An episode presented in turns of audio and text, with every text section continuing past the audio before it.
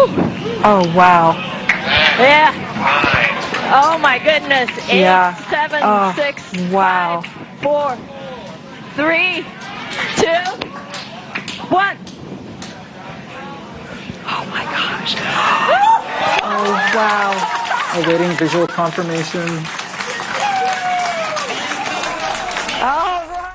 And that was the sound of a lot of excited space scientists at the headquarters for NASA's DART mission as their spacecraft successfully collided with a far off asteroid. The DART mission probe was launched in November towards an asteroid called Didymos and its small moon, Dimorphos. The editor of Space.com, Tariq Malik, joins us live from the DART mission headquarters. Kia ora, Tariq, tell us what happened. Yes, hello, Marty. It's it's just an exciting night. Uh, we're waiting for these uh, triumphant scientists to make their way down to celebrate their their success today. Just it seems like everything went off exactly as planned. And so just give us a bit of background about why they did this.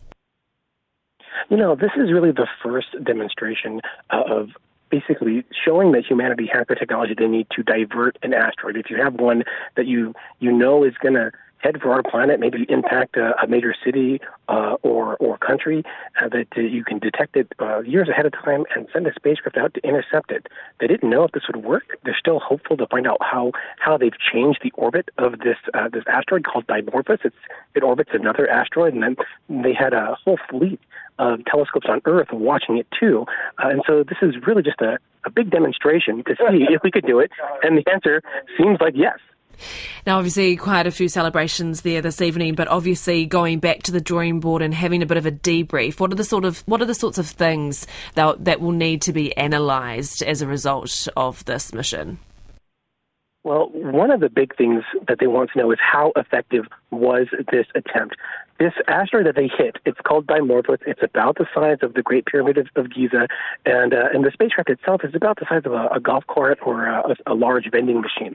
They want to know how much did they move this asteroid, but and they'll do that by observing over the next few months uh, how it orbits its its parent uh, to see if they sped it up. They think that they could have probably sped it up about 10, uh, 10 minutes of, of this orbit, about 12 hours around its its asteroid, its parent, and they want to make sure that that's the case. They also want to know how much ejected did they kick, kick out, how much of the uh, the plume from the impact. And they had a little spacecraft called LICIACube that was chasing it that is going to send those photos home in the next few days. And so, what is it now for the mission? Will they have they got another one planned that's similar, maybe bigger scale that they'll need to look into? Yeah, you know, so right now they're going to be observing this asteroid and like the site of this impact for the next few months with telescopes on the ground. Also, the James Webb Space Telescope and Hubble Space Telescope were watching the entire thing live as it happened. And then uh, in the future, in a few years, Europe is going to launch another mission called Hera. It's going to go to this asteroid too, and it's going to look for the crater and and see how big of an impact this really was.